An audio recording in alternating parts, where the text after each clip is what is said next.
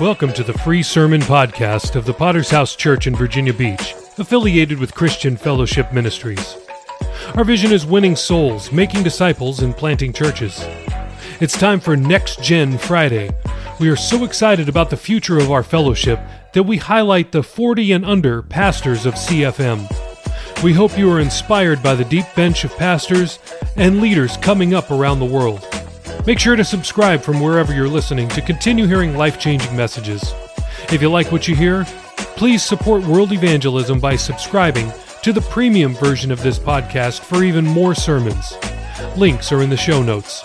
Enjoy today's sermon. Thank you, platform workers. If you have your Bibles, turn with me to the book of Luke, chapter 36. The book of Luke, chapter 36. Praise the Lord. The book of Luke, chapter 36. Oh, there is no book of Luke, chapter 36. There, there's a Luke 7, verse 36. That happens from time to time, so please forgive me. Luke 7, beginning in verse 36. I was reading about a king who had suffered much from his rebellious subjects, those who were to, to serve him, those who were to be loyal to him and faithful to him, had rebelled against him, and this caused him much suffering. One day, they decided to surrender their arms, their weapons, and they threw themselves at the king's feet and begged for mercy. What this king did shocked everybody who knew him. He pardoned them all. Then one of the king's friends said to him, Did you not say that every rebel should die? Yes, replied the king, but I see no rebels here. I want you to think about this because there's something very powerful about being forgiven. You know, oftentimes I will preach from the angle of forgiving others. However, this morning I want to preach to you about being forgiven because there's something very powerful about being forgiven. And this is especially true when you and I have lived our whole lives in rebellion to our Creator. When our whole lives have been lived contrary to the will of God. That when you and I surrender and are forgiven, that the natural outflow from a person's heart is love and gratitude. Now, the story that we're going to read this morning, uh, we're going to see that the reason why some people love Jesus much, why some people are completely devoted to Jesus is because they realize that they've been forgiven much. I want to preach a sermon this morning that I'm titled Loving Much Because We Have Been Forgiven Much.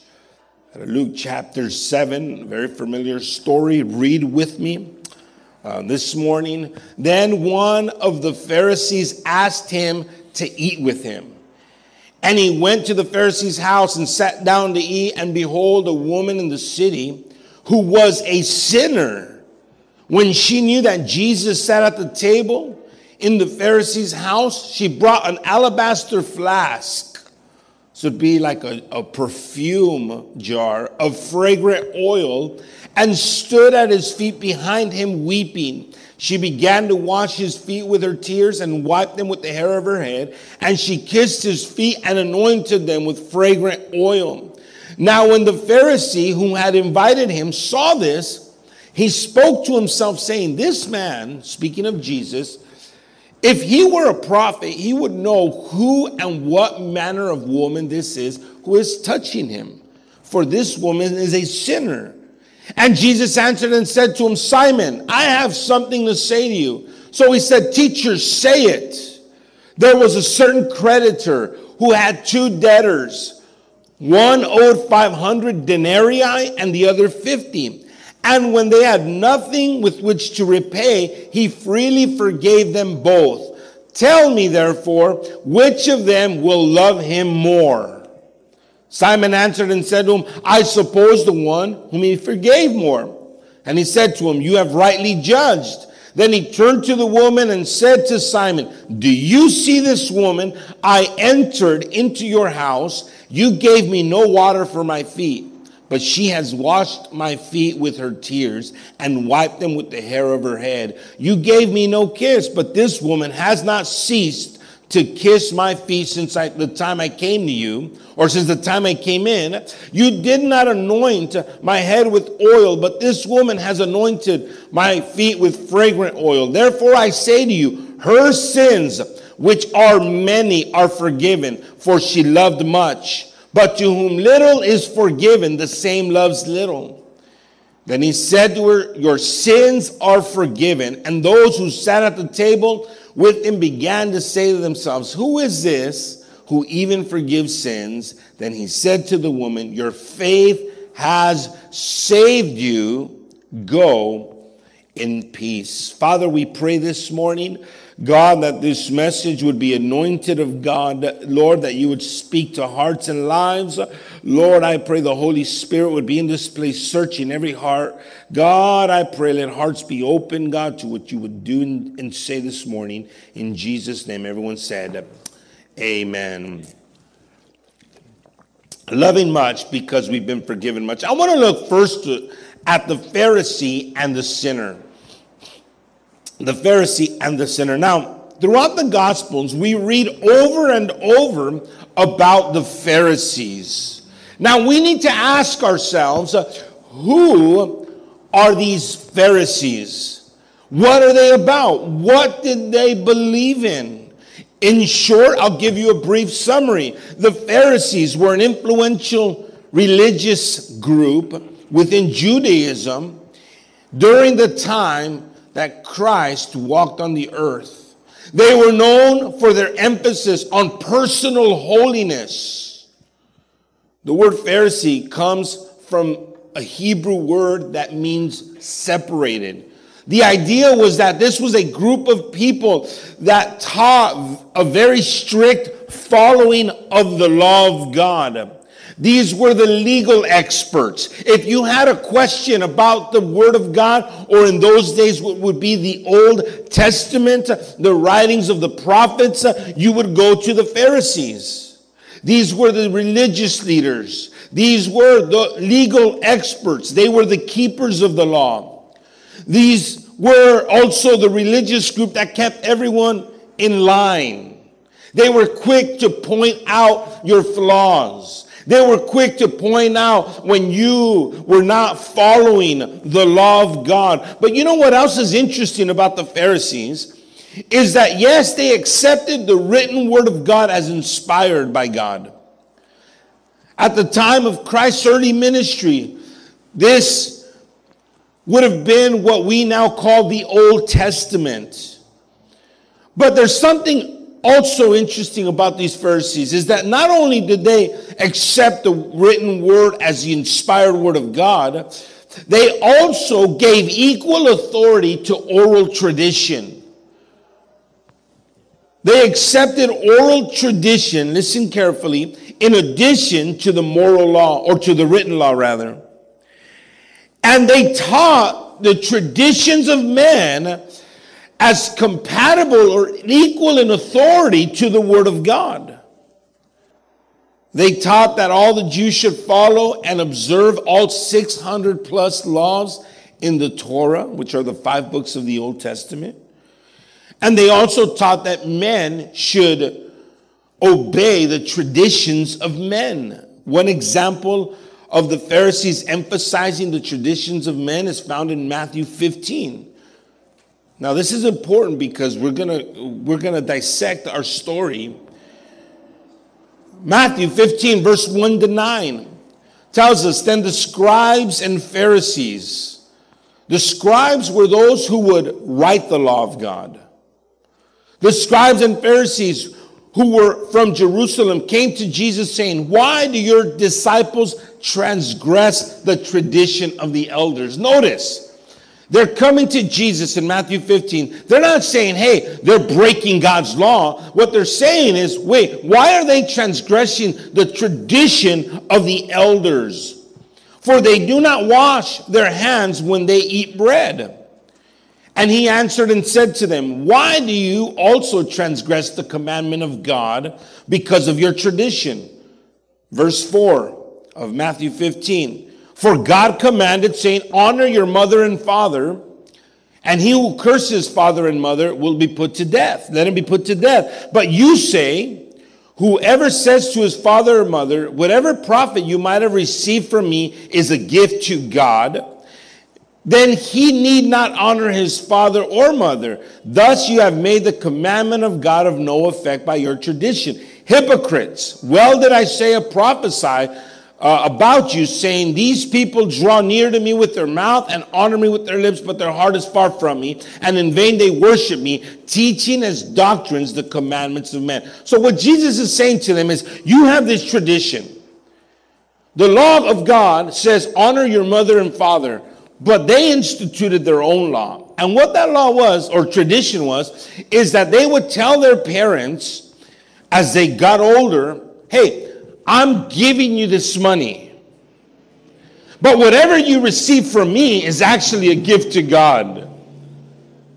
So what they would so basically through their tradition, right? They were transgressing. They were not honoring their parents because they usurped the law of God by implementing their own tradition. Hey, it's like, you know, someone is in need, right? Your parents are in need and you have the means with which to help them and bless them.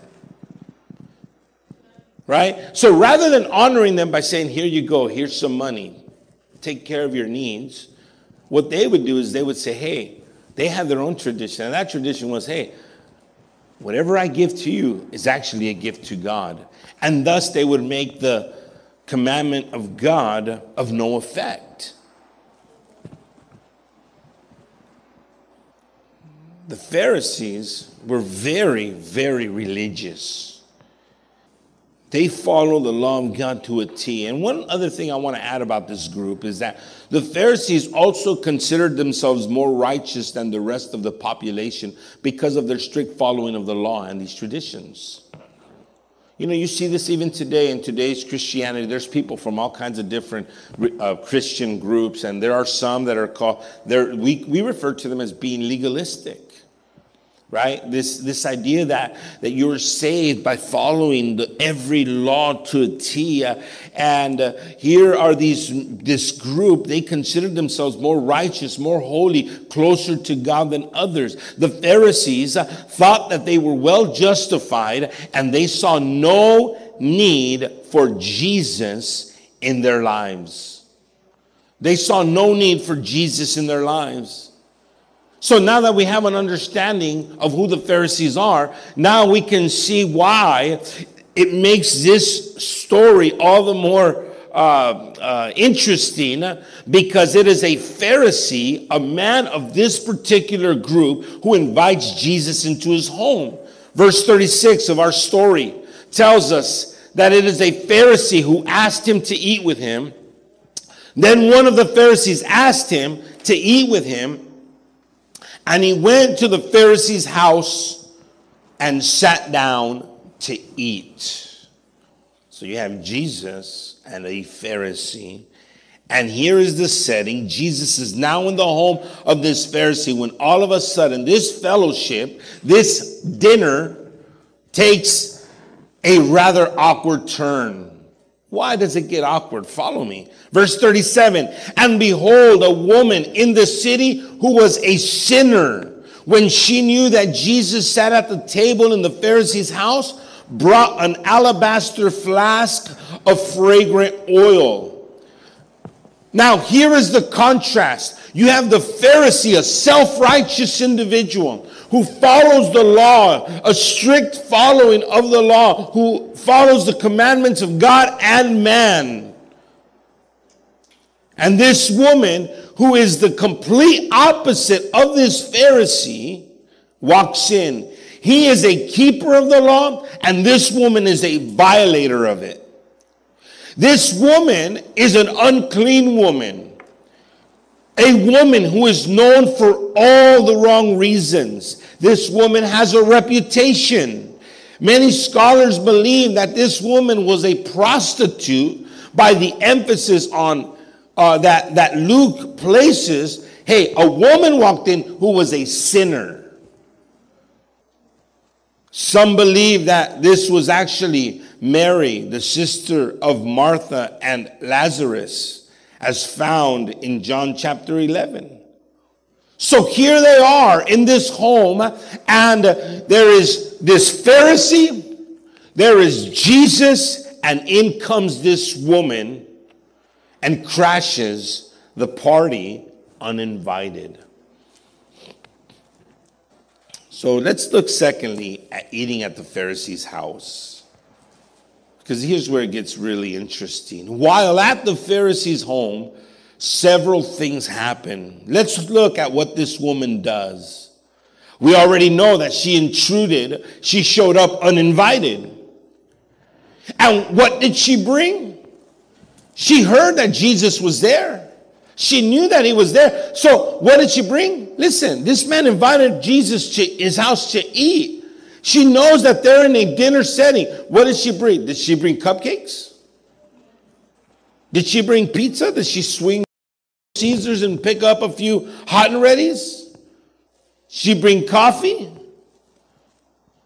What she brought was an alabaster flask of oil. What is alabaster? Alabaster is basically a rock that is soft and is often used for carving.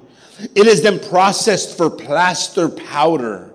The Greek word translated alabaster box in the New King James or alabaster flask in the New in the in the New King James. In the Old King James, it's a box. In the New King James, it's a flask. Is in essence a perfume vase a small jar, a vial. It is said that during biblical times, when a young woman arrived at the age to marry, her family would buy an alabaster flask for her and fill it with ointment. The size of the, of the flask and the value of the ointment was to display the amount of wealth that her family had or had acquired. So think with me. This woman brings an alabaster flask to see Jesus. Verse 37 And behold, a woman in the city who was a sinner, when she knew that Jesus sat at the table at the Pharisee's house, brought an alabaster flask of fragrant oil. Now, here is where it even gets more interesting. What follows after her arrival is nothing short of astonishing. Let's examine verse 38. Bible tells us in verse 38, look at this. And she stood at his feet behind him, weeping, and she began to wash his feet with her tears and wiped them with the hair of her head. And she kissed his feet and anointed them with fragrant oil. Look at this. She wept so much that her tears flowed and fell onto Jesus' feet. Now, if you've ever cried, listen, I mean, you know, some people, it gets really wet. Amen. It gets really moist, right? It gets really, I mean, but you know, the idea is, is hey, you know, let me give me. I mean, we have tissues here because we have this understanding that God deals with people. We have altar calls, people come, and it's symbolic of the Old Testament altar sacrifice and all of that. But we have this for a reason because very few times, listen, uh, very few times do people just let them flow because you get this self conscious awareness, if you'd be honest. There's this self-conscious, uh, uh, this this self-awareness that kicks in. You're like, dude, let me, you know, how do I look? And you know, ladies, they'll come to the altar, they'll cry, and then they're like, man, well, you know, they got makeup everywhere, and you get pretty self-aware. But here's this woman She comes in, the Bible tells us she stood at his feet behind him weeping. This is a, and, and, and, notice, I mean, they, this is a lot of tears. This was a lot of tears. I, you know, I can recall when I got saved, I remember I wept a lot.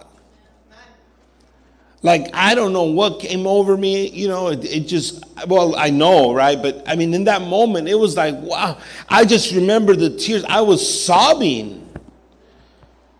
Very few times have I been impacted like that since then. So here's this woman, verse 38. She stood at his feet behind him weeping. Have you ever felt so much sorrow over your sin in the presence of Jesus? Have you ever felt this much sorrow in the presence of God. You know, it is said that in the presence of God, not one person will be left standing. We use the imagery, right? We're all going to stand before God, but the truth is, the Bible says that there will come a day when every knee shall bow and every tongue confess. Notice what she does immediately after. She began to wash Jesus' feet with those same tears. Also in verse 38, she began to wash his feet with her tears, and she wiped them with the hair of her head. Get a picture of this. This woman comes into the presence of Christ And this is what happens to her. And this is what she does. You know, we can be so nonchalant.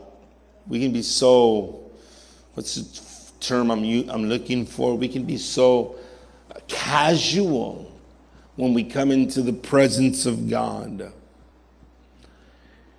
And notice this woman, she comes in, she's a sinner she weeps. She wipe, she washes his feet with her tears.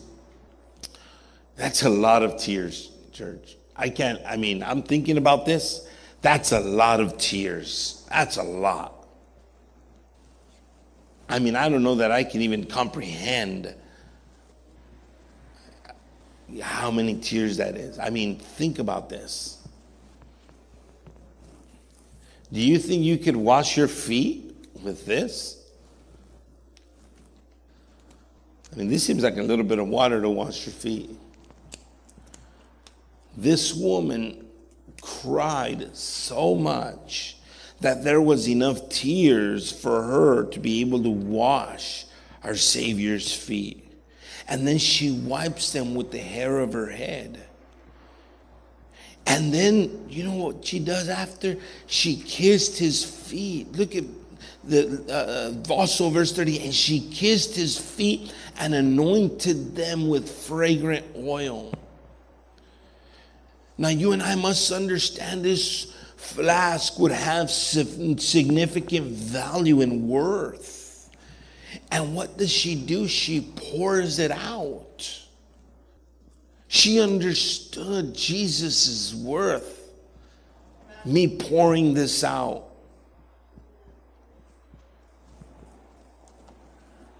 This is amazing, church. This is absolutely amazing.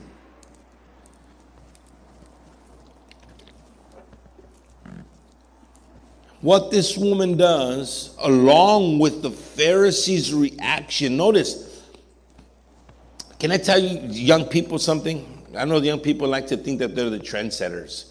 You guys go, triggered, you know, that's the word. They get triggered. My kids, uh, they'll, they'll, they'll say something dumb just to get me going, and they'll say, I get triggered. This Pharisee got triggered. Look at this. Verse 39 tells us of the Pharisee's reaction. Now, when the Pharisee who had invited him saw this, he spoke to himself, saying, If this man were a prophet, he would know who and what manner of this woman is who is touching him, for she's a sinner. the emphasis, again, many scholars believe that the emphasis on this right here is communicating to the reader that this woman was a harlot, that she was a prostitute. So this man in, in himself, he's judging Jesus. He's judging Jesus. If this man were, he would know this is a nasty woman. Who knows where those hands have been? Who knows where that mouth has been? Who knows where she has been? If this man were a man of God, he would know what type of woman this is. He would know her history. He would know how bad she is. This woman wasn't just a regular sinner, right? Because you know how many know that we we view, oh, you know, the way people are when they try to adjust themselves. Oh, it's not that bad, you know. No, this woman was a big time sinner. As I said, scholars pretty much agree that she was likely a prostitute, a harlot, by the way the Pharisees or the Bible says the Pharisee thought within himself. And here's this man, he gets triggered, but you know what else is triggered? Is an opportunity for Jesus to teach a lesson. Verse 40, Jesus goes into teacher mode. Look at this. And Jesus answered, and we're going somewhere, so please stay with me till the end. Jesus answered and said to him, Simon, I have something to say to you because Jesus knows all things. He knows what this man is thinking. He knows what this man, because Jesus knows. He knows what you're thinking right now. Somebody thinking, man, I hope this guy will hurry up with his message so I can go eat. Chipotle is waiting. I mean, he knows everything. He knows everything that we think. So he know he takes this as an opportunity. He says, Look, I have something to say to you. So he said, Teachers, say it. Come at me. There was a certain creditor who had two debtors. One owed 500 denarii. This is their form of, of, of, of uh, money back in those days. And the other owed him 50. And when they had nothing with which to repay him, he freely forgave them both. Tell me, therefore, which of them will love him more? Verse 43 And Simon answered and said, I suppose the one whom he forgave more. And he said to him, You have rightly judged. Gosh, look at this. Look at this. Jesus presents a scenario to the Pharisee, and this man correctly judged this scenario, gave the right answer. Can I tell you something? Religious people always have the right answers. Now, follow me, church. This, see, here's this man. This man, if he was given a test on the law, he would pass with flying colors.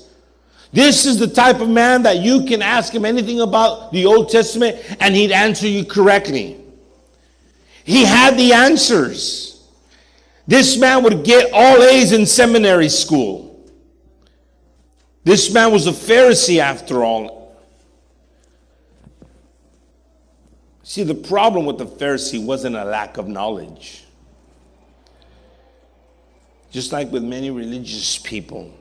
And when I say religious, I, I that, that has a negative connotation. I preached a sermon some time ago on, um, on, on religious people and how that spirit is something that can grip the lives of, of, of, of believers. You can become religious. But his problem wasn't a lack of knowledge. He had the knowledge. He had, he knew. Just like there's people, you can ask people in the church. There's people, you ask them a question Do you believe Jesus? Uh, who was Jesus? Jesus, the Son of God, the Savior of the world, God in the flesh. And they pass with flying colors. They give you the right answers. But notice what Jesus does immediately after this. Jesus doesn't highlight his lack of knowledge. What Jesus does is Jesus highlights this man's lack of works. Notice what Jesus does immediately after. You have rightly judged. You gave the right answer. Then he highlights all of the things this man didn't do. Verse 44 Then he turned to the woman and said to Simon, Hey, Simon, do you see this woman? I entered into your house. You gave me no water for my feet But she has washed my feet with her tears and wiped them with the hair of her head. You gave me no kiss, but this woman has not ceased to kiss my feet since the time I came in. You did not anoint my head with oil, but this woman has anointed my feet with fragrant oil. The problem with religious people is that they have all the right answers. They can take an exam and pass with flying colors, yet they lack in the practical manners. They do not apply their religious knowledge in practical ways. Notice, hey, you, you gave the right answer, but let me give you a list of things that you are not doing. You're not doing this. You didn't do this. You didn't do this. And so think with me, church, because here is this Pharisee that on the outside you would think this man has it going on. But look at what Jesus said about the Pharisees in Matthew chapter 23, verse 1 to 3. Matthew 23, verse 1 to 3. Then Jesus spoke to the multitudes and to his disciples, saying, The scribes and the Pharisees sit in Moses' seat. That means just like Moses judged, these men are judges. That's what Jesus is saying. They sit in Moses' seat as judges. Matthew 23, verse 3. Therefore, whatever they tell you to observe, that observe and do. Notice, whatever they tell you, Jesus is saying, do it because they have the knowledge. They can instruct you. Yeah, they're saying the right things. Matthew 23, verse, verse 3, the second half. Because he says, hey, therefore, whatever they tell you to observe, that observe and do. But do not do according, for the, according to their works, for they say and do not do. they say and do not do. These are bad teachers. I mean, they were good teachers, they were just bad examples. Can I say that again, church? They were good teachers, but bad examples. Can I tell you something? And this is for all the young people here. This is for everybody, but primarily young people. Listen, you can have your parents, they might be good teachers and bad examples. Hey, it just it is what it is. Just like the Pharisees, they were good teachers, bad examples. So Jesus is saying, whatever they tell you to do, do it, but don't do according to their works, because they say and do not do. So here is Jesus. You have this sinner of a woman, you have this legal expert, and yet the, the, the sinner is the one who comes, and what does she do? She's crying, she's weeping, she's pouring out of her own resources uh, to Jesus, and yet you have this other man uh, who did none of the above. See, these things that Jesus points out were customer. They were customary. Water was given to travelers in order for them to wash their feet and get refreshed. Listen, because in those days they, they were chanclas everywhere, right? They didn't have Nikes, right? They didn't have vans. They had they had chanclas, man, wherever they go, and they had dirt roads. And so they'd get dirty. They, hey, here's some water, refresh yourself, come in. A kiss was a greeting that informed the visitor that they were welcomed in the home. And to anoint someone with fragrant oil is similar to applying deodorant. Hey man, you've been traveling here, refresh yourself. Let me let me hook you up because whew. And you know what's amazing is Simon did none of these things. You might be here this morning and you have all the knowledge in the world and might not be doing X, Y, and Z.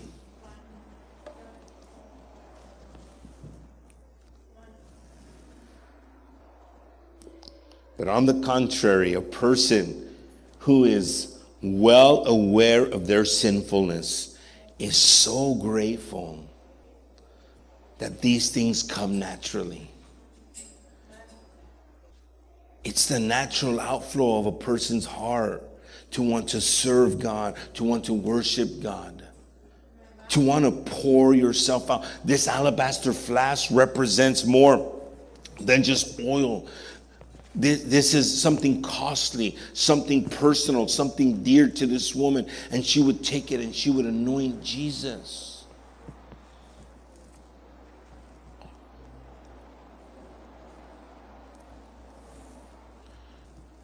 So let's close this by talking about the reason why we love much. Because you and I must ask ourselves this question why do some people why do some people seem to love to have such a great love and devotion to the Lord? Now, some have argued, right? Some have argued that people get swept in fanaticism.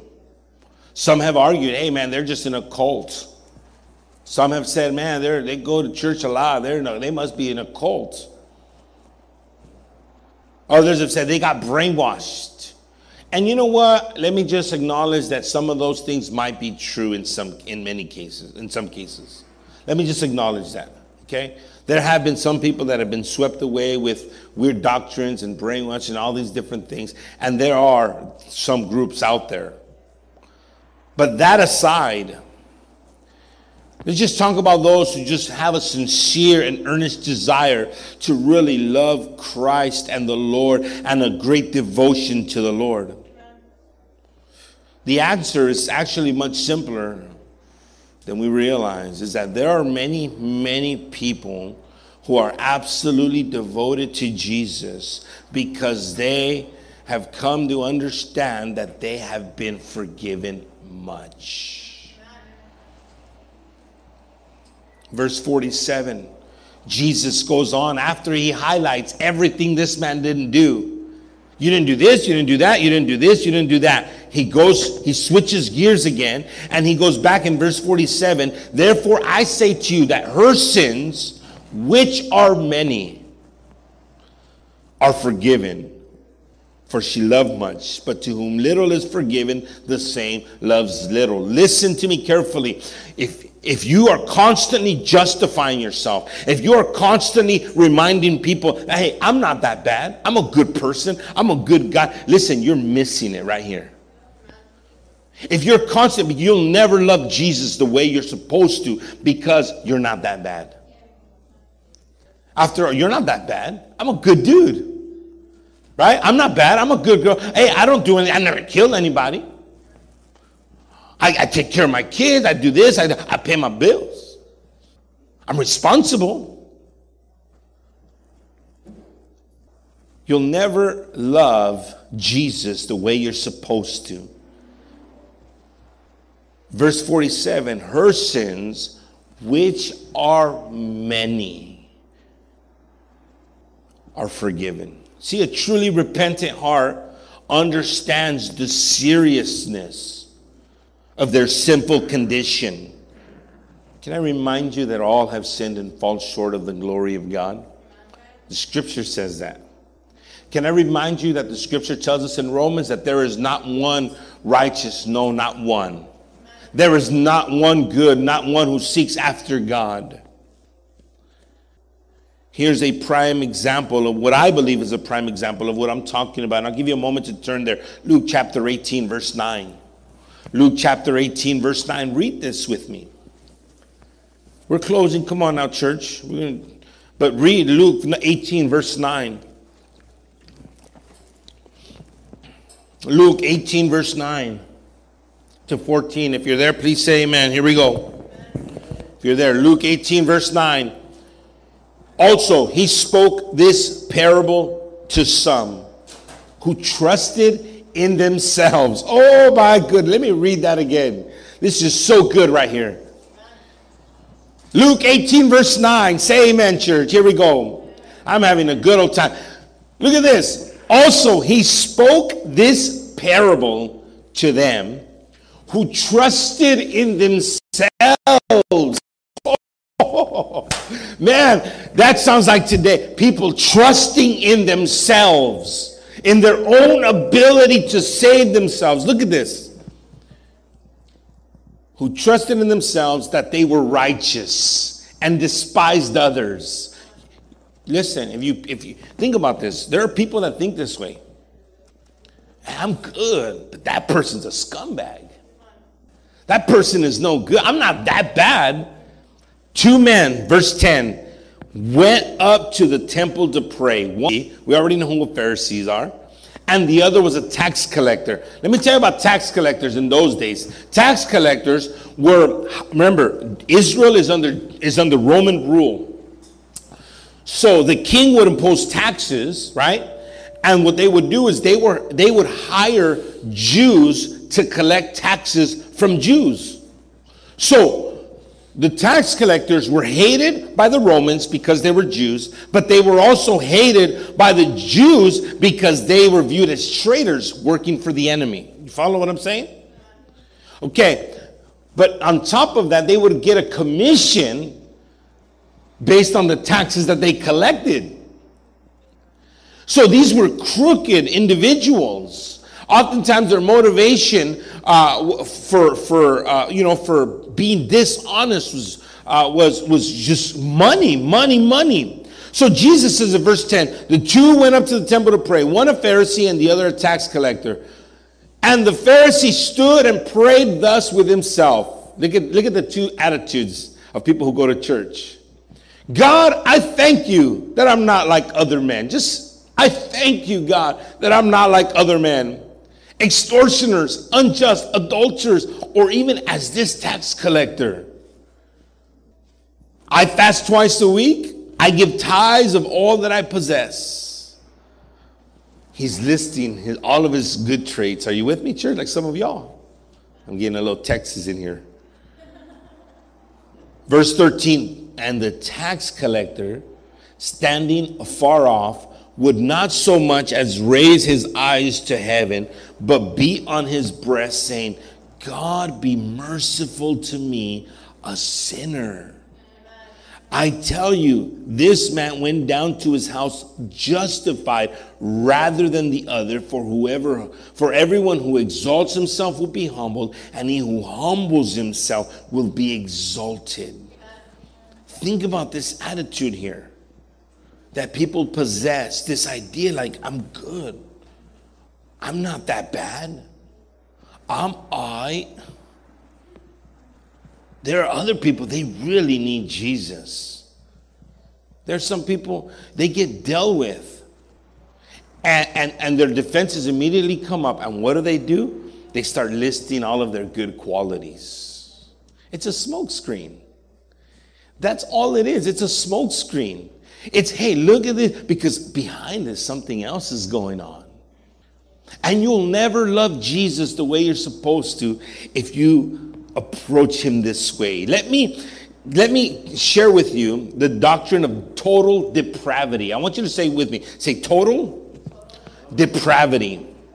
Now, this doctrine of to- total depravity uh, states that people are, as a result of the fall of Adam and Eve, they're not inclined or even able to love God with all of their hearts, minds, and strength, but rather are inclined by nature to serve their own will and desires and reject God's rule.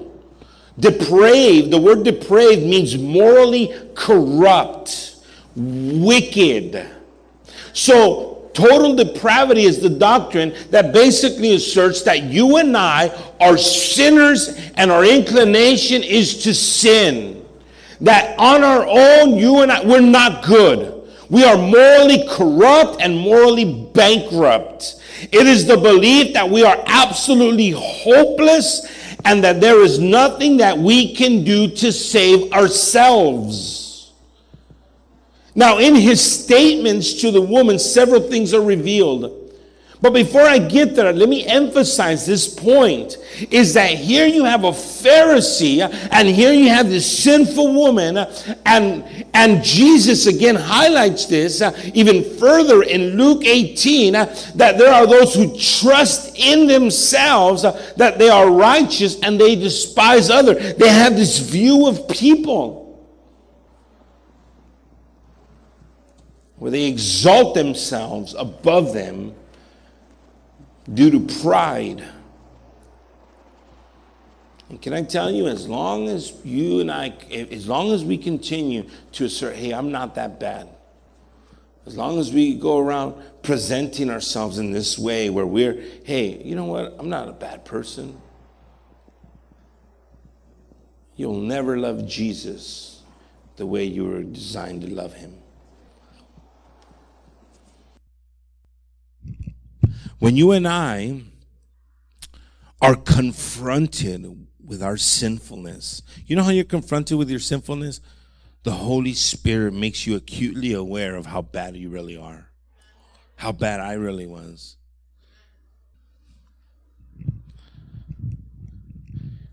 So here's this woman. She's depraved and in desperate need of a Savior. Look at what Jesus says to her. Several things are revealed in what Jesus says to this woman. First of all, this woman was truly repentant and expressed godly sorrow. Remember what the scripture says, Second Corinthians verse 7 or I'm sorry, Second Corinthians chapter 7, verse 10. For godly sorrow produces repentance, leading to salvation. Godly sorrow. God, what is godly? Godly sorrow is not, hey, I feel bad. I'm sorry, my bad. And keep on doing what you're doing.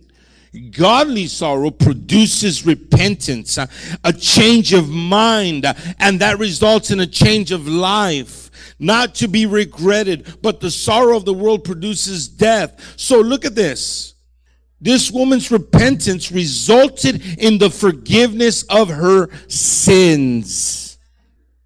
Verse 49, and those who sat at the table began, I'm sorry, verse 48. Then he said to her, Your sins are forgiven. Your sins are forgiven. Jesus said, that she had many sins. Are you with me, church? She had many sins, and Jesus forgave them. In this statement, Jesus reveals that he's more than just a mere man. Can I tell you, he's not your equal. Jesus is not your homeboy. He's not the homie that you call when you're in trouble. Hey, pick me up, fool. He's not that guy. Verse 49 Then those who sat at the table with him began to say to themselves, Who is this who even forgives sins? Man, this guy. And there's another te- a, a, a, similar story in the scripture, but here's this man. They're looking like, Who is this guy who even forgives sins? This is more than just a mere man. This is not an equal. This is not just a good teacher. He forgave, just like the opening illustration of the king, he forgave this woman because this woman came and was repentant. Godly sorrow was expressed. And can I remind you that those who have been forgiven much, the same love much. And this oftentimes is at the root of a person's devotion to Christ. On the flip side, some people don't have a devotion because they continue to justify themselves. I'm glad I'm not as bad as other people. I'm good. And what are they doing? They're trusting in their own righteousness. Now, let me just say this the aim of preaching is to equip to inspire, to challenge, to teach. But look, it is also to bring people to their to an understanding of their need to be saved. Verse 50, then he said, Your faith has saved you. She realized that the only way she was going to be saved from her sinful condition was coming to Jesus not the Pharisee. Remember, the Pharisees had all the answers. They had a lot of what we call head knowledge. You know, there's an old statement that I heard a long time ago, and it always stayed with me. We were on an outreach, and one man, I remember he was part of our, our, our group. We went with other churches, we were outreaching. I remember he said, Some people are going to miss heaven by 18 inches. By 18 inches? He says, because they got Jesus in their head and not in their hearts. 18 inches. Think about that. And yet, here's this woman, powerfully touched, but she acknowledged her sinful state. Listen, when you come in contact with Jesus and the Holy Spirit is working, you begin to realize, you know what? I'm not as good as I thought I was. I, I when I witness, I tend to use the classic example of you know white t-shirts you know some we oftentimes men will have white t-shirts that we wear and listen you have a t-shirt it looks good. You're like man this is still good. After a couple months you're thinking man this thing is still white until you get a brand new one and you put it right next to the one you've had for two months and you realize whoa. It's kind of dingy. It's not as white and as pure as I thought it was. This is what happens when you and I come into the presence of Jesus. Whoa, the, he is righteous and holy and pure. And I am a sinner in desperate need of forgiveness. This, my friend, is what saves you and I is our faith, our absolute trust in Christ, our recognition, the recognition of our sinful state and the need for a savior. This is why some people love much because they've been forgiven much. But those who continue to justify, those who continue to trust in themselves, who do not acknowledge their sinfulness, they're going to love little because they're trusting in themselves. I'm going to share with you a song, and it's a some of you probably familiar. Actually, I know that some of you are, but it's called Alabaster Box. It's actually a beautiful song several versions of it out there. Let me read to you the words. It says, The room grew still as she made her way to Jesus. She stumbled through the tears that made her blind. She felt such pain. She spoke in anger. She heard folks whisper, There's no place here for her kind. Still on she came through the shame that flushed her face until at last she knelt before his feet. And though she spoke no words, everything she said was heard as she poured her love for the master from her box of alabaster. I've come to pour my praise on him like oil from Mary's alabaster box. Don't be angry if I wash his feet with my tears and I dry them with my hair. You weren't there the night he found me. You did not feel what I felt when he wrapped his loving arms around me. And you don't know the cost of the oil in my alabaster box. I can't forget the way life used to be. I was a prisoner to the sin that had me bound, and I spent my days poured my life without measure into a little treasure box I thought I had found until the day when Jesus came to me and healed my soul with the wonder of his touch. So now I'm giving back to him all the praise he's worthy of. I've been forgiven, and that's why I love him so much. And I've come to pour my praise on him like oil from Mary's alabaster box. Don't be angry if I wash his feet with my tears and I dry them with my hair. You weren't there the night he found me. You did not feel what I felt when he wrapped his loving arms around me. You don't know the cost of the oil in my alabaster box. Something powerful happens when you when, when you come to realize, look, I I am totally depraved. Listen, I don't forget that one second where Jesus brought me from. And it would serve some of us well to stop trying to justify ourselves and just repent and trust not in ourselves, but in Him. Go your way. Your faith has saved you. Bow your heads with us this morning. Thanks again for listening to the free version of the VBPH Sermon Podcast, where we post sermons on Mondays, Wednesdays, Fridays, and Sundays. We also have a premium version of this podcast, which posts sermons and interviews every single day of the week. So, why would you want to subscribe?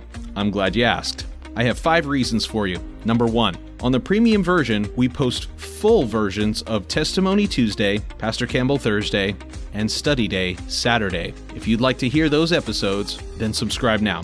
Reason number two uninterrupted listening. We remove all ads and all extraneous content from our premium feed. Reason number three premium episodes always release six hours earlier than the free version. If you're an early bird, it's a great reason to subscribe. Number four, our subscribers will gain access to our sermon chat group on WhatsApp, where we interact directly with listeners around the globe. If you'd like to chat with other premium subscribers, subscribe today. And finally, every dollar we raise goes to world evangelism. This is the best reason to subscribe because you are helping us launch churches all around the world. We don't put one dime in our pockets. Everything that we raise from this podcast will go directly to Thursday night of Chandler Conference.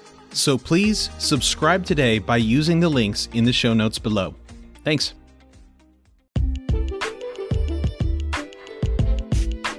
Thank you so much for listening to the sermon podcast of the Virginia Beach Potter's House Church. Were you blessed by today's message? Let us know. Please leave us a rating on Apple Podcast or on Podchaser. We'll be back next time with another life-changing word from heaven. God bless.